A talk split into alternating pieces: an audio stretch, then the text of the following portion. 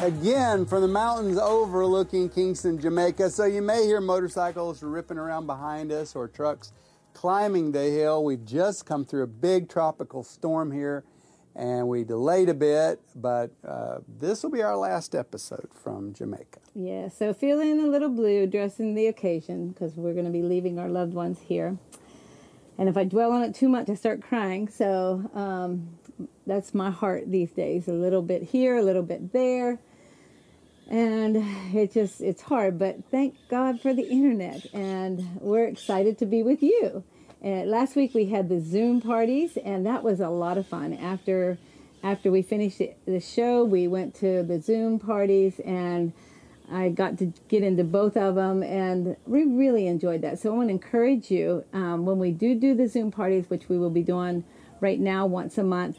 Plan to be there with us. We're going to keep announcing when that will be and build that up, and um, just schedule yourself a little extra time on that day. But if you would right now, stop and share this with a couple friends. Um, we want to keep adding to our network and to our family. So, would you do that for me right now? Would you stop and share this with at least two or three friends? And if you want to do more, would love that. You know, one of the things I love about the MediaLight Network is that it is a global network. We are made up of people from around the world. Uh, our ministry is headquartered actually in Asia.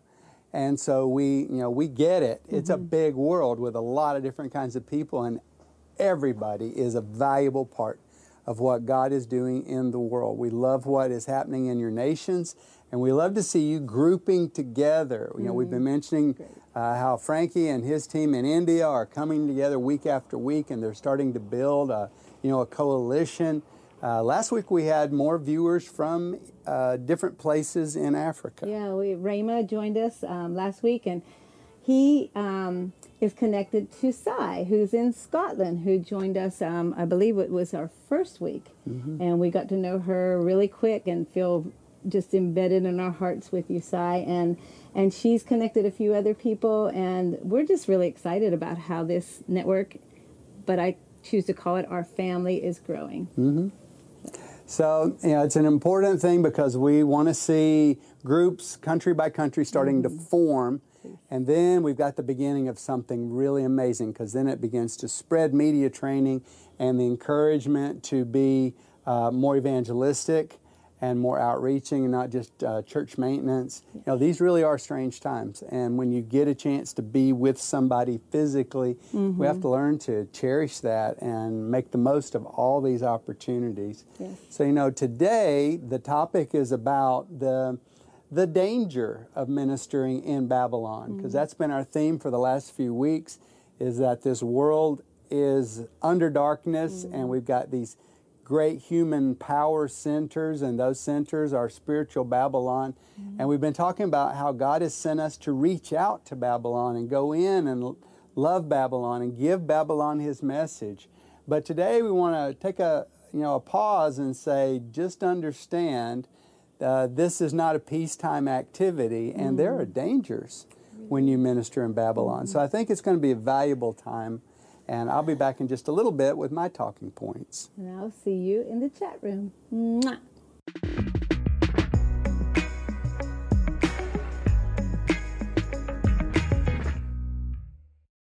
You know, there's always been this tension between the uh, concern for holiness, for um, separation holiness, because there's that that very clear biblical mandate that God's people need to live like God's people and that our morals, our ethics, our lifestyle has to reflect the goodness of God and the values of the heavenly realm, uh, even in difficult situations on earth. But many people have taken that, and you know, you have battles like, uh, should I only listen to Christian music, or can I listen to other music? You know, is it sinful for me to watch uh, movies or read books that have things in them that you know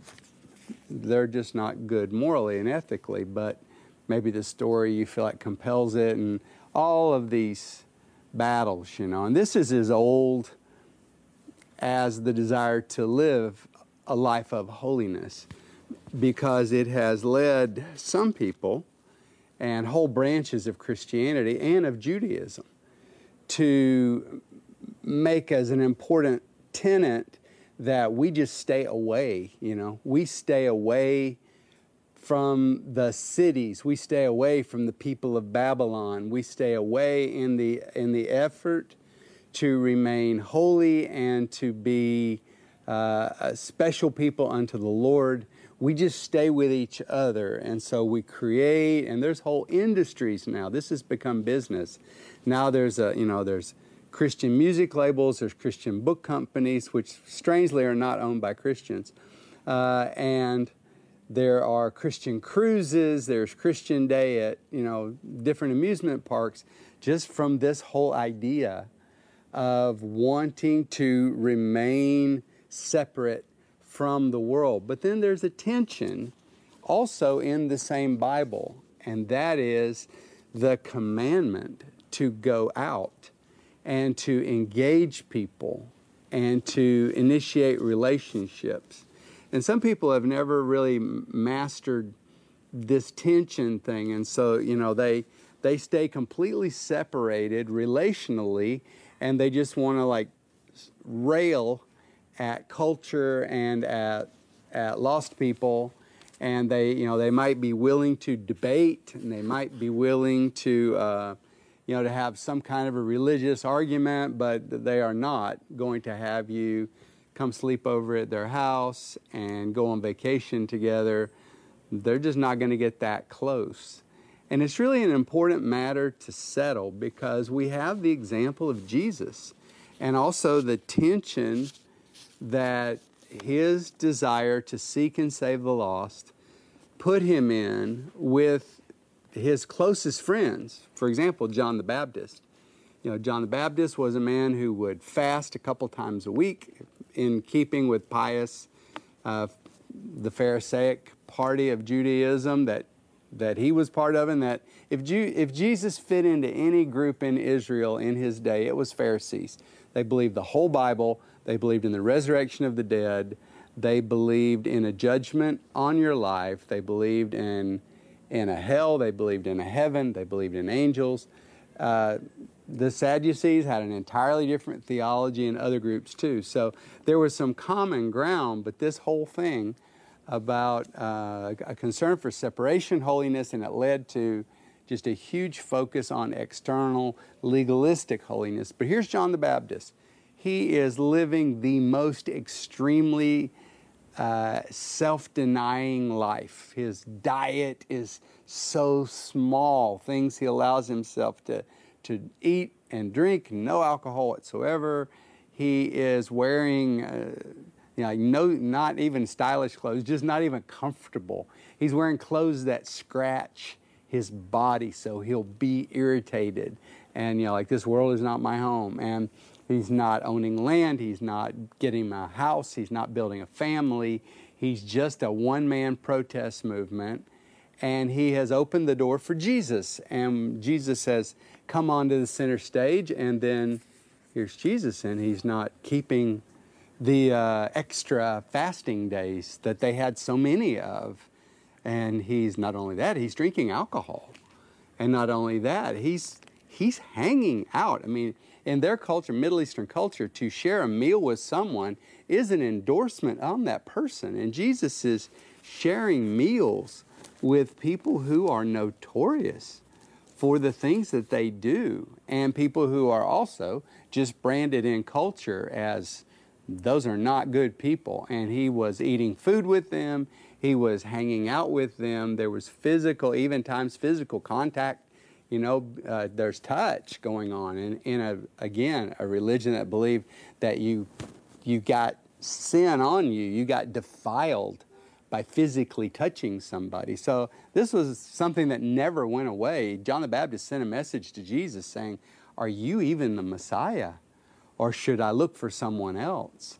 And of course, the whole third year of his life, constant battles with the temple establishment over this exact issue. He, he refuses to follow their rules that will separate him completely from lost people. He is not going to expect them to come to him. He is going to them. And in the Great Commission, you know, that first word, go, you know, you get out of here. Go to them. You initiate action. And in the last few weeks, we've been talking about the need to initiate outreach to Babylon. We need to go to Babylon. It's not coming to us, and we won't always be accepted in Babylon. But uh, as you start to go to Babylon, you start to enter the cities of the world, and you start to enter and engage the spiritual powers behind those cities. And as you get your life closer to people who are not walking in the light, but some are very actively walking in the darkness, the danger is real that you can be affected by Babylon. And that's what I want to talk to you about today. We want to talk about the dangers of ministering in Babylon because these dangers are real. And although we have a calling to go into the cities and go into the world and, and to reach out, that outreach has risk. And we need to be careful about that risk. It has two kinds. You know, whenever you get near Babylon and you, you go there to make it your, your place of, of ministry, you've got two kinds of risks that come on you. The first one is external to you. Uh, Babylon does not want you there. Spiritual forces do not want you there, and the people who are in control of the other people, who are in control of the darkness in Babylon, they don't want you there, and you can be put at risk. Uh, I remember reading a story from um, just a teenage girl. She was like 16 years old, and she was in Pakistan. She was serving the Lord and being very vocal about her witness in a you know extremely fundamentalist uh, Muslim society, and she was getting threats, and Christians were being uh, you know had been killed and killed in gruesome ways. And the threat on her was that she would be doused in kerosene and gasoline and set on fire. And she was being threatened with that. And I remember reading her words. It was a prayer. She said, Oh Lord, let me burn as a torch for you. If they do that for me, to me, I will stand firm and I will be a light to the world. And I just thought, ah, I want, I'll have what she's having, you know. I want that in me. I want that much disregard for playing it safe in the world. But to know that there are many places in this world, and some of you are from those places, where to open your mouth and speak for Christ you are putting yourself at physical risk. Things can happen to you from just uh, you know verbal and social pressure on you to being beaten or being put in jail or even having your life taken or being scarred in some way. That can happen to you. And if you're in a place like that, God bless you, give you strength and give you the courage to stand firm in Babylon. We're only here for a short while and if all we do our whole life is be safe, what was the point of this? Because we're going to die at the end anyway. We want our lives to accomplish something. We don't want to be foolish. We don't want, you know, Jesus said, when you get people's temper up and they resist that message, don't just keep poking at them. Move on. You know, like back off because you've got other places to go. There are other people to talk to. So don't bring it on yourself, but if you have to face it, be strong in the Lord, uh, and you will, you will see His face.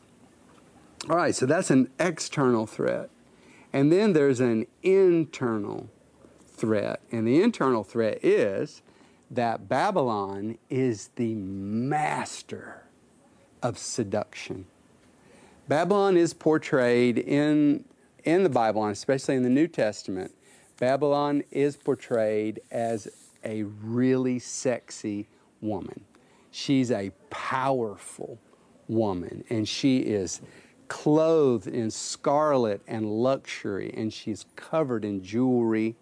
Um, and the uh, actually, let's read. Uh, I'm in Revelation chapter 17 and verse verse 3. So he carried me away. This is an angel carrying away John the Revelator to let him see the spiritual realities. So he carried me away in the spirit into the wilderness, and I saw a woman sitting on a scarlet beast, which was full of names of blasphemy, having seven heads and ten horns. And the woman was arrayed in purple and scarlet, adorned with gold and precious stones and pearls, having in her hand a golden cup full of abominations and the filthiness of her fornication. And on her forehead a name was written Mystery, Babylon the Great, the mother of harlots and of the abominations of the earth. And I saw the woman drunk with the blood of the saints and with the blood of the martyrs of Jesus. Okay? A fearsome person to look at. But I want you I want to take you to the next sentence. This is John. He is under the anointing of the Holy Spirit. He is writing his revelation as he looks and takes in Babylon. Look at the next sentence. And when I saw her, I marveled with great amazement. He is, in a way, captivated by her. You know, she is, teeth have blood in them. She's drinking, she's drunk, she's, but she, there's a power to her. There's a pull, an attractiveness to her. And John is thrown off by this. He is, he is not equipped to deal with this. And the very next verse says, And the angel said to me, it's like, hey, hey, come out of it. The angel said to me, Why did you marvel? You know, it's like, wake up. But see, that's the power of Babylon. And if you think you are so strong that Babylon can't get to you, if you think you are somehow above adultery and fornication and taking money and following the crowd and denying the Lord, you're a dangerous person. Because until you understand how powerful Babylon is, how powerful the spiritual attraction in money, sex, and power are. They have been used from the dawn of time to corrupt God's people and to take good people and to tear them down. These are great powers, and Babylon is the master at using all of these powers. I mean, I have seen Christians doing the most noble things. I've, uh, I know a man that was involved in uh, trafficking, more than one. I have known more than one people, uh, persons who were involved in trying to rescue uh, young girls and boys from trafficking, only themselves to lose their own marriage, to get involved with the same people they're trying to save, and to become fascinated by them and attracted to them. There's a danger in all of these things. We need to be aware of that. We need to be cautious of that. And not to think that all these influences around us are neutral because they're not. Money is not neutral. Uh, I heard a story about a Chinese pastor, and he was uh, imprisoned. He was in prison for more than 10 years for his faith, and he was abused. And in all this time, he stood firm and strong, and he became actually notable in the body of Christ in China. And he was ultimately released from prison. And when he was, some brothers from another country came to visit him. And they wanted to hear his story. And they wanted to know if there was anything they could do for him. They, they felt, you know, so inspired by his example. And so they just had beautiful fellowship. And they began to come quietly into the country. And then, after one of their visits early on It was, uh, you know, it was coming to be a cold time of the year, and they they could see this was a poor brother. He didn't have much, and they wanted to bless him, and so they took him into a a brand branded store, and they spent a lot of money on a really beautiful leather coat. And this coat was stylish. It was warm. It, he looked great in this coat. And they said, God bless you and hope this helps you get through the winter. And they went, you know, they went back to their country. And the brothers who knew him said a change came over him that was almost immediate.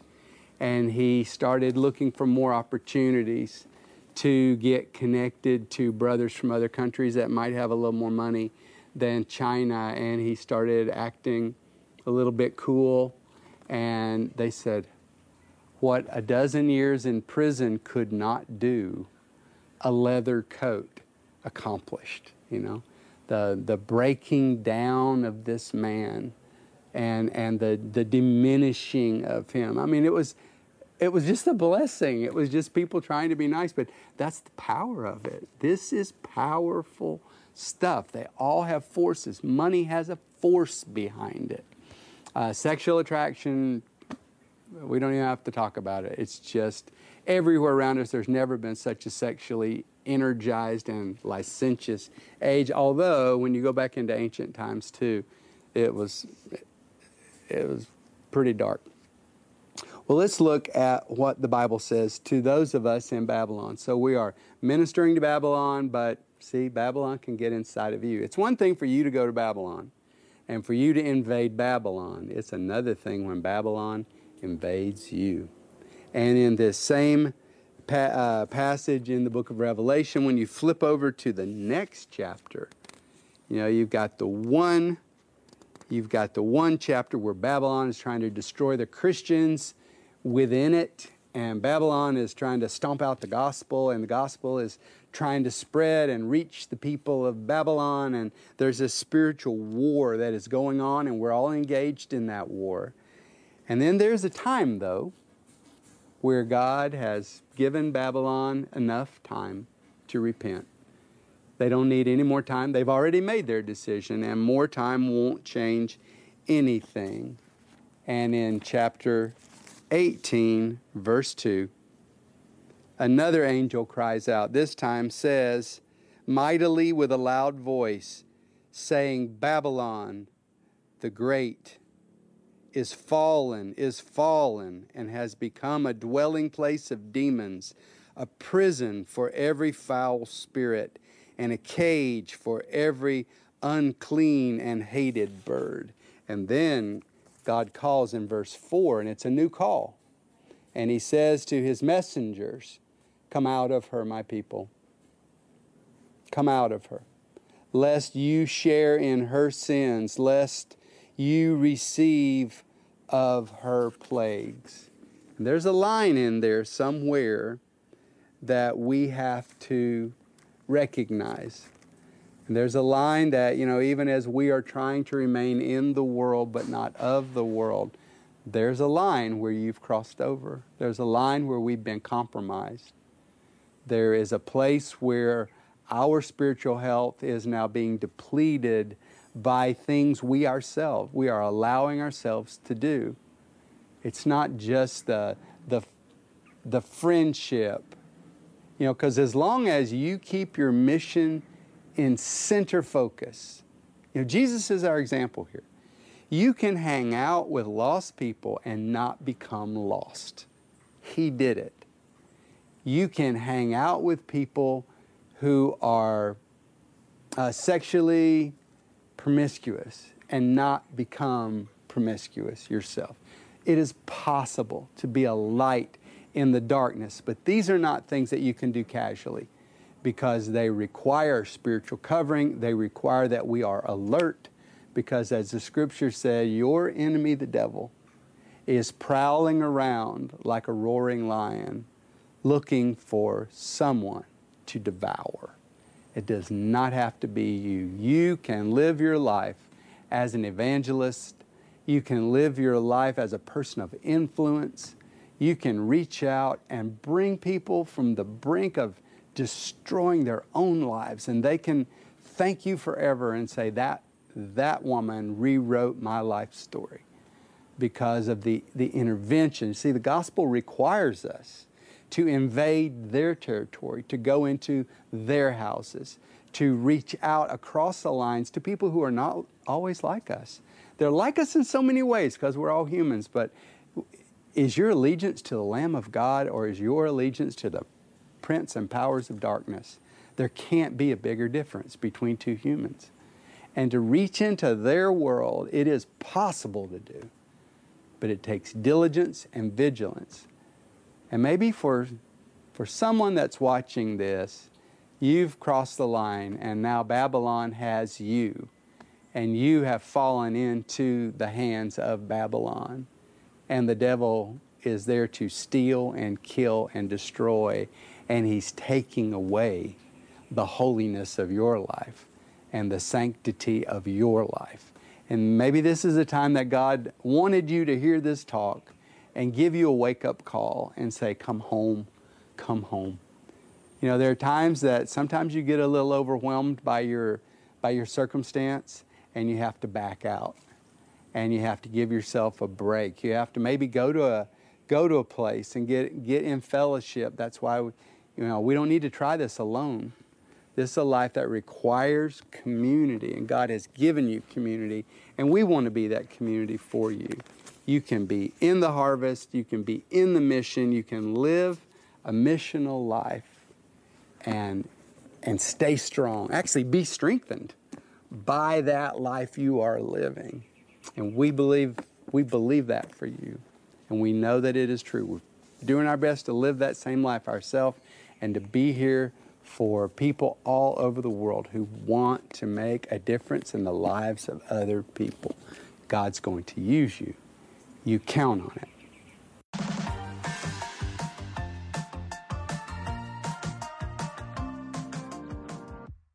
We've seen some good comments going back and forth during the time in the Word of God.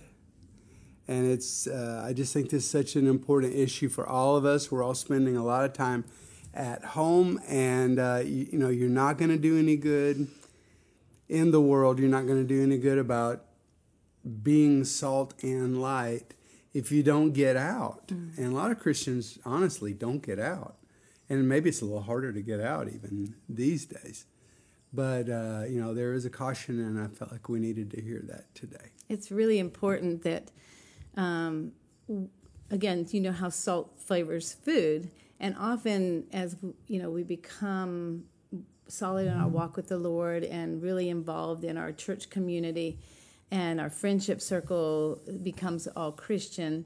Um, it just feels good to be together, and often we'll spend our time and energy there and not get out into into the world. And um, the Bible commands us to be salt um, to the world, to bring light into dark places, and we are to integrate. Um, into Babylon. We are to be light in dark places, but we have to always keep our guard.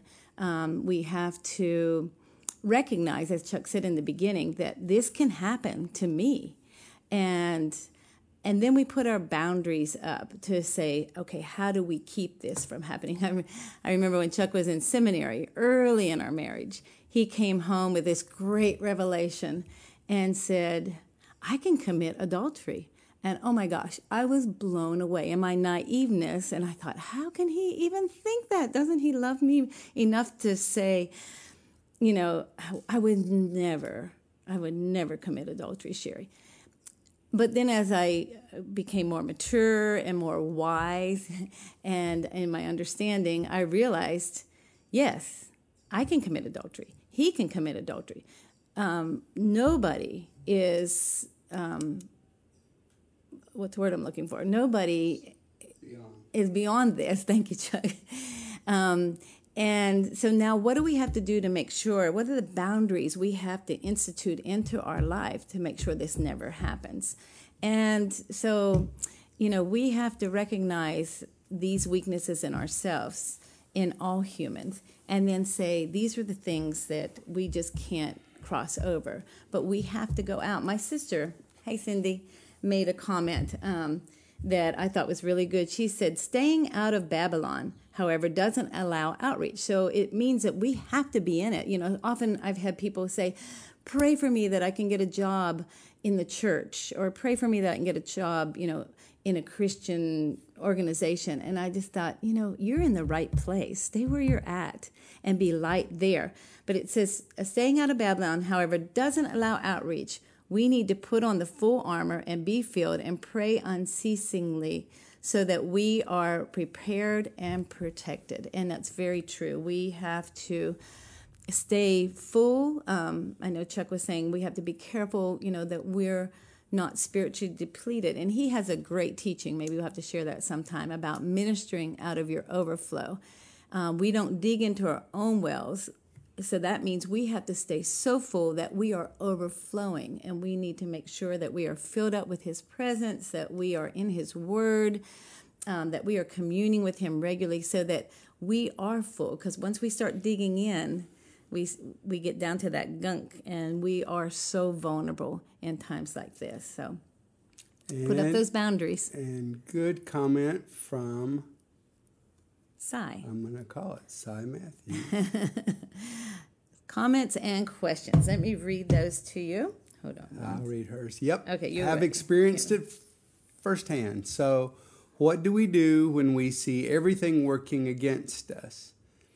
does it automatically mean that God never called us to go to this place in the first place? Surely He makes a clear path in the place where He calls us. Does this mean me becoming a primary school teacher was never my calling?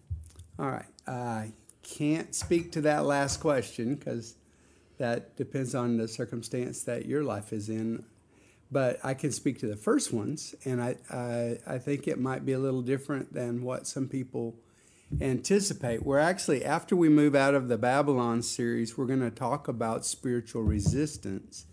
And one of the key points in that in that uh, series of talks is going to be the understanding that you could really use. A lot of people think I can find the will of God by the easiest path. So if I'm supposed to be here, everything's going to make it easy for me, and then I'll know that it's God making a way. Well, it depends on how you see it, because you could see it that we're engaged in a spiritual war. And the enemy, if, like, let's say there's three things that you could push on, and mainly they're all going to be good things.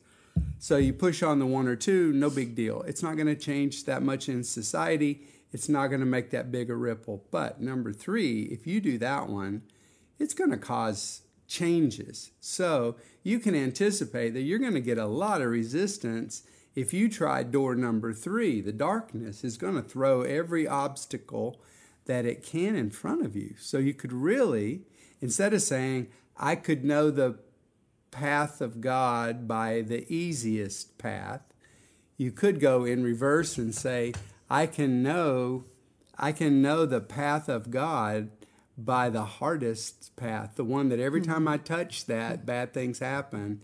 And it's like, I'm getting resisted. Mm-hmm. You know, this thing is too important. For us, I can say it's it's media missions. Amen. We've done church planting, we've done all kinds of stuff and loved all of it. Mm-hmm. And but this is the field that once we got started on it, we've had no end of problems. Mm-hmm. And so that just lets us know it's a significant thing to do. It's important enough that we get extra resistance when we engage it. So you, if you're in Babylon, don't expect that it's it's all going to be roses. Spiritual war is war, hmm. and war is is tense and it's you're at risk. So mm-hmm. I think we can expect some pushback. Mm. Okay, we have Annie. Uh, inside says, Thanks, Papa Quinley. That's what I thought too, but when do you put it down? When the attacks were endless. Mm.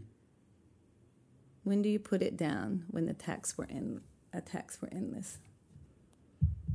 You know, I, I think for me, you can do a lot more than you think you can do It's very true. And whatever you think is the absolute limit of your abilities, it's not even close. you can keep on going.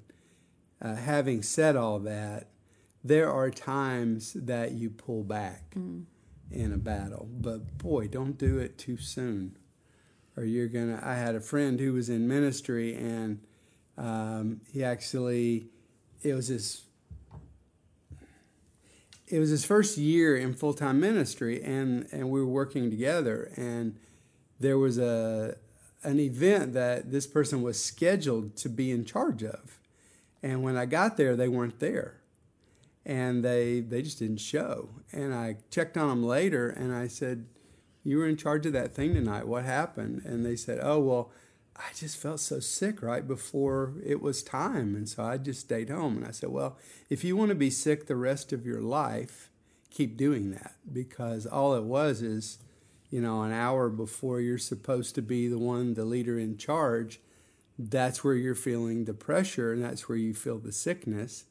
Um, if that's all it takes to get you to not show up, then you're going to find yourself getting attacked by sickness all the time. Mm, you just you play hurt. Mm-hmm. You just keep playing. Every pro, you know, a lot of them they got broken fingers and they just tape them together and play. That's how you do it. You just mm-hmm. push you know, there's a line where you you step back a little bit and try to decide about your strategy, uh, and and like I said, you know, Jesus said if it's if you're just getting nothing but resistance from the people, just go to another place. It's not all going to be like that, but you can't back off because of every little problem. You'll never true. get anything done. Okay, Jessica says, Jessica de Guzman. Hi, Jessica. How will you know that a certain calling is from God? How do you know that a certain calling is from God? That is a big that is a big question. Uh, we've actually got a whole course on MediaLight's uh, MediaLight Online. Um, stumped for words today. uh, where our website for online courses um, because it has to do with how you're wired. There's a wiring mm, that's, that's, in true. all of us, and you shouldn't be so concerned about one specific job. Mm-hmm. You know, shouldn't am I supposed to be a postman or a pilot or a plumber? Um, you could be any of those things, mm-hmm. and it depends on what you're wired for and which one you're going to get up and love doing every day. You know, the only callings aren't uh, full time ministry. There's there's a lot of things that people are supposed to do in life. And here's another thing. I don't think a calling is like, you know, how the carrot and the horse goes. You you put a stick with a carrot on it and the horse is always trying to get it and it never can. Um, that isn't what your calling is supposed to be about. You have a general, I feel like, you have a general theme to your life. There's a thing that you are. It's not even what you do because who you are is more important than what you do. Mm-hmm. And what you do needs to flow out of who you naturally are. So you uh, you find yourself being uh, like a big sister. That's your normal. You know, for me, I've said many times, I'm a father in the land. God gave me a bunch of kids naturally. Those kids started bringing their friends home, and then we, you know, we would have a dozen people in our house every weekend. uh, for years, and uh, they would invite their friends home from school to stay all weekend. And those kids related to me like a dad also. And then that started expanding, and I realized, hmm, this is what I'm supposed to be. Mm-hmm. So now, when I'm looking, uh, when I get ministry opportunities, my question would be which one lets me be a spiritual dad the most? Which one mm-hmm. would give me the best opportunity? to do that and the freest opportunity to do that. So I think you got to figure out what your theme is, first of all. What mm-hmm. is the thing that I bring? And okay, some people give me, who knows Sherry personally, put down what you think hers are. uh, because I think she's living out of her giftedness. You know, the core of who she is is what she does every day. And that just gives you a life, you know, that flows. Hmm. Thank you. Well, that's how you are. Thanks. Actually, then a plug in from MediaLight, you know, one thing that we really want you to go away from MediaLight with is knowing who you are, how God created you, and we do personality testing that and great explanation, um, strength finders, how you handle stress and conflict, um, and you know just as understanding who you are through Jesus and in Jesus, and I really feel like most of our graduates from MediaLight and you guys that are on here can testify to that um, really understand who you are better. And um, it's very important that we know these. God created us uniquely, each one of us. And to operate in our giftedness is essential because we can do so much more if we're doing that.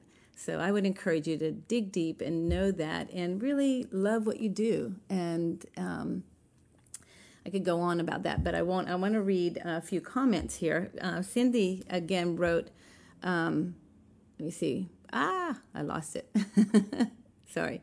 Here the enemy attacks that which is seen as a threat. Back to um, the spiritual warfare um, that we're that we go through when we often are doing the right thing and it is it becomes a threat and we may get attacked. And so don't give up and say oh i'm on the wrong path. And that's not always the situation.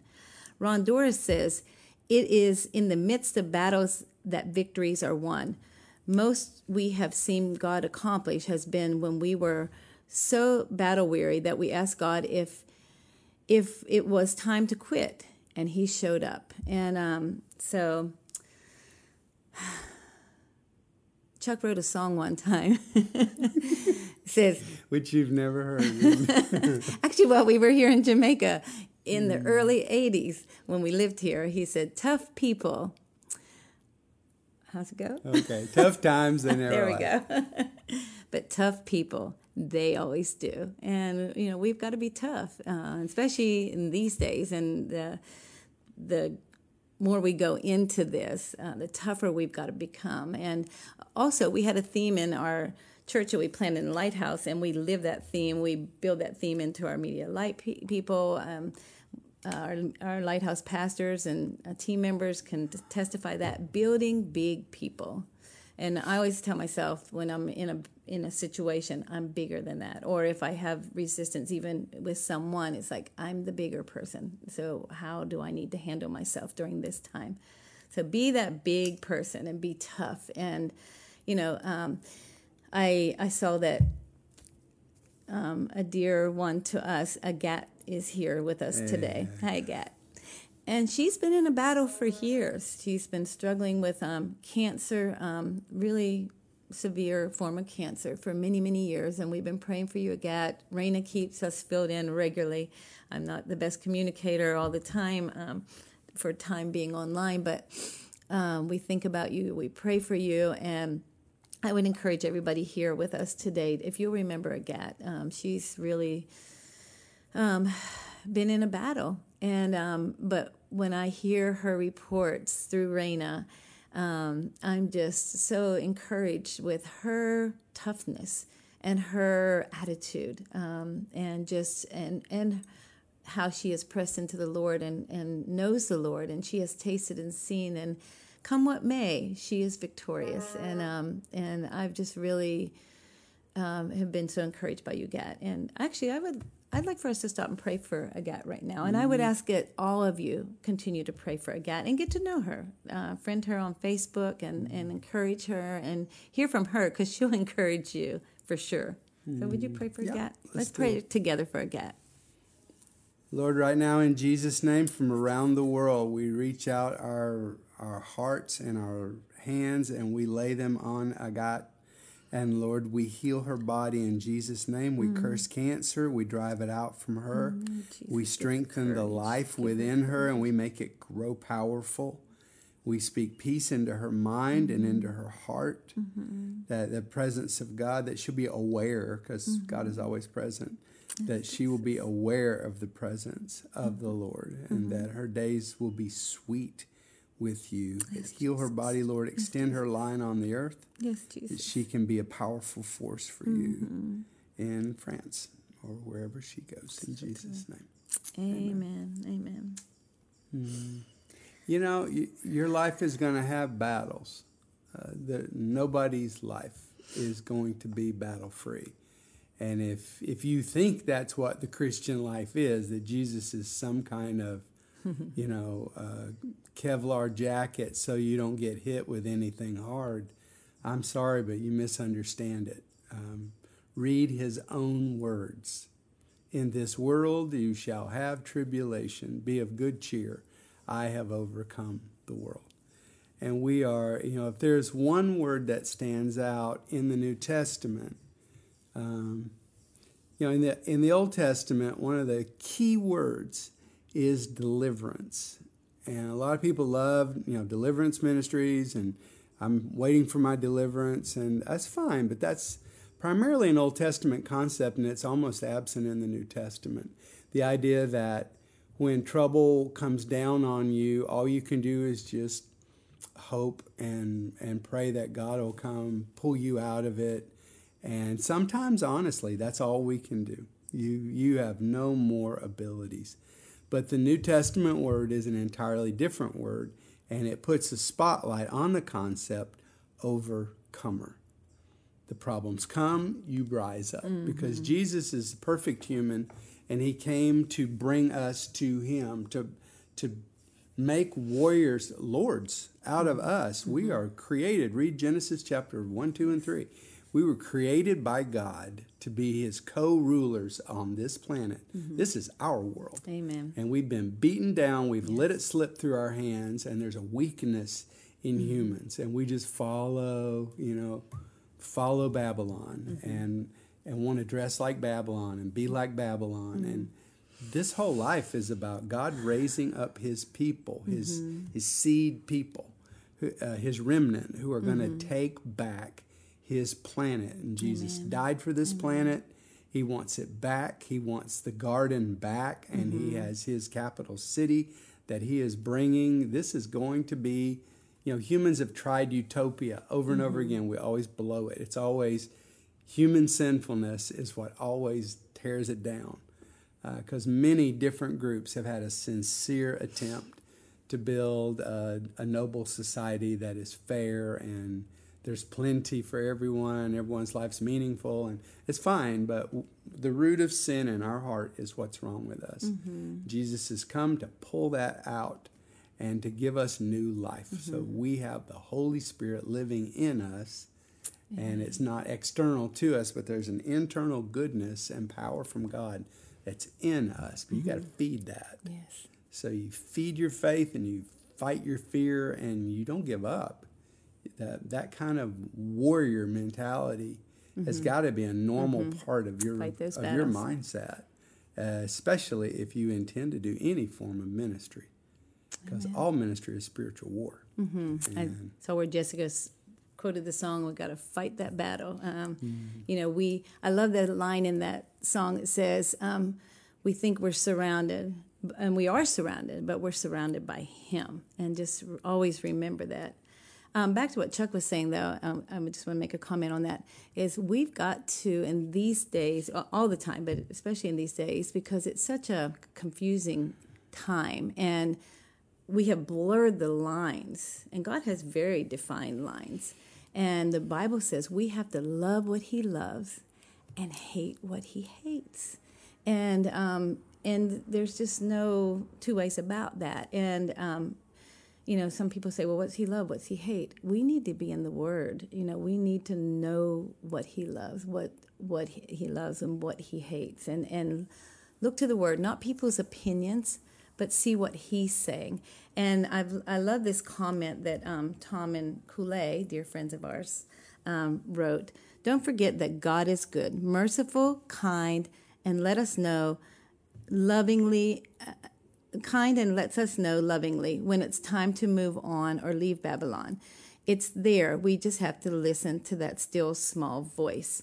Um, we listen. Uh, I think we're going to be in Babylon. Um, uh, I don't. I don't know that we leave Babylon. Oh well. Sorry, um, we're in Babylon, and I think um, you know, as we saw Jesus, we're to be we're to be among all people and um, and be light in dark places, be salt in in these places. Um, but we've again got to guard ourselves and um, be diligent. And we do listen to that still small voice. I think you're talking about the, um, the your place in ministry. Yeah, your place in ministry. So do listen to the still small voice. I um, read one in one book that I love, um, "Secrets in the Secret Place," and he wrote, the author of that book writes that he feels like the most important word in the Bible is here. Here, you know, and we've got to quiet ourselves enough in the busyness of the world and the chaoticness that's going on to hear hear what he's saying we get all mm. kinds of things thrown at, at us and um, but we have to hear what he's saying for our particular place and time and for what's going on in Babylon all around us. We need to hear from him. In this thunder, we hear his still small voice. And so we need to make sure that we are taking time and listening and hearing his voice in these days, especially. Mm. I want to promote the podcast again if you mm-hmm. if you want to understand the core message of the Bible, because if you go if you go into churches and you put a microphone in front of people and you say, what is the one overall message, clear mm-hmm. message mm-hmm. that's in the books from Genesis through Revelation, you will be surprised how many answers you get. We're just all over the place. Even to say, what was the central message of Jesus? What did Jesus teach? Mm-hmm. We're just not well catechized as Christians. You know, we we don't know uh, our Bible, and it starts to me with the big theme. You need to know the message that starts on the first word of the first line mm-hmm. and gets tied up in the last book on the last page. Mm-hmm. So uh, that's if you need that, because I need it, and uh, I'm amazed at how much has has been revealed as I'm digging into this, I've spent three years now just on that one idea, getting the overall message right. Because um, almost right is you're still way off bounds. But if you just check out Thread, Thread Bible Podcast, it's a, it's everywhere that you could um, see a pod, uh, listen to a podcast, and I I just want to recommend that to you. I put a lot of work into that. If you start with season four, it's about the big message of the Bible. Season three is about a life in ministry, and that's the study of Second Corinthians. But we just go verse by verse. It's really slow moving, but there is so much in God's Word when you don't read it like a newspaper, but you you slowly look at the craft of how every every word is chosen. So I, I really want to encourage you to check it out, see what mm-hmm. you think about it, and if you enjoy it, please pass it on to your friend, just like this podcast. Okay, we're going to have to close in a moment, but I want to say one more thing that I just mm-hmm. feel like we need to to address, and that is as much as we've got to guard ourselves while we're in Babylon and be in Babylon. Don't run from it. Be you know, be here, make a difference, like we talked about last week. Be that person that makes a difference. But we've got to protect our kids. Um, we've got to mm. be so intentional more than ever before. They need to know the Word of God. So many young people don't know the Word of God. Mm-hmm. And w- we've got to be parents, grandparents, aunts and uncles, sisters and brothers, friends that help our kids mm-hmm. stay away from these things. You know, they, you know, don't mindlessly put these things in front of them these and the ipads and and you know the, again the enemy works here. We know that. We know that so truly how how the enemy works here. And that's why we're trying to make a difference also and be so active and intentional here. But when we put these things in front of our children um, they are seeing all kinds of stuff. They are hearing they who are the influences in their lives you know, if they're going to watch something, I would say sit down and watch with them. And especially, you know, um, you put something on in YouTube, the ads that come up in little kids' programs, if you're not watching with them, watch out. I mean, they're putting all kinds of things in there. And and I've watched some articles just recently where they knew who's watching. So if you're watching with them, it doesn't come sometimes. But if they're on their own and they're watching, they these articles come up, and um, please please be more we all need to be more diligent and guard our children because they will grow up with um, concepts and influences that have become normal in their lives. And w- we've got to counteract that. We've got to fight. We've got to be intentional and um, be the influencers be the trainers train up our children in the ways of the Lord. Mm-hmm. We got to press it into their hearts and help them to mm-hmm. to see how good God is, mm-hmm. how loving God is, and see God in all things beautiful. And So many Christian kids are growing up ignorant of God's word. I mean, they're tuned into Babylon TV, like Sherry said, two, three hours every single day. That's 36 mm. hours a week of mind programming. And then we might do a little now I lay me Bible book before they go to mm-hmm. sleep. It's like, I'm sorry, that is not going to even make an impression on them. Um, you get one chance with your mm-hmm. kids and to put the right thinking in their mind. It's not a small matter. So, and it's harder than ever because now we have so many influences. But thankfully, so many of them are electronic. And if you really want to, you can unplug those things. And frankly, your kids will behave better eh, without all the electric stimulation. And you'll find they're not that much harder to manage. People think it's a pacifier. But it's actually an agitator. Uh, also, anyway, we're on a whole nother Yes. subject now. Maybe we could We'll do have a, a session a on- family podcast one day. but be intentional. You know, Uh-huh. like Chuck said, you only have one chance. We only have one chance, and for me, it's the greatest thing you'll ever do in your life is help shape and form these little ones, and um, that it's such an opportunity that God gives us to do, and they've got to have it planted in us because we're not going to always be there for them, and so I just wanted to plug that in today. Um, Jacob, Jacob. Um, Gingrich. Gingrich, I didn't want to pronounce it wrong, made the comment, Heaven is coming. And I think we ought to close on that. Um, there's probably a few more comments and questions, but I think we've gone over our time, so we'll try to get in the chat room and answer those or bring them back next week. And please be back with us next week. Be sure to share with others, encourage them to be with us, and um, and stay tuned because we are creating a MediaLight online that's that we feel like is going to be transformative and interactive like this and um, we want you to um, be watching for that and sign up for that how many more days till we launch that Can't say that because we're we have a meeting as soon as we, we hang up here. We with start our, another with our amazing uh, dream team with the crew. All right, Yes. well that's all from us. pray that prayer even so come quickly lord jesus Amen. That's all from us. Mike is yours. Go raise your voice.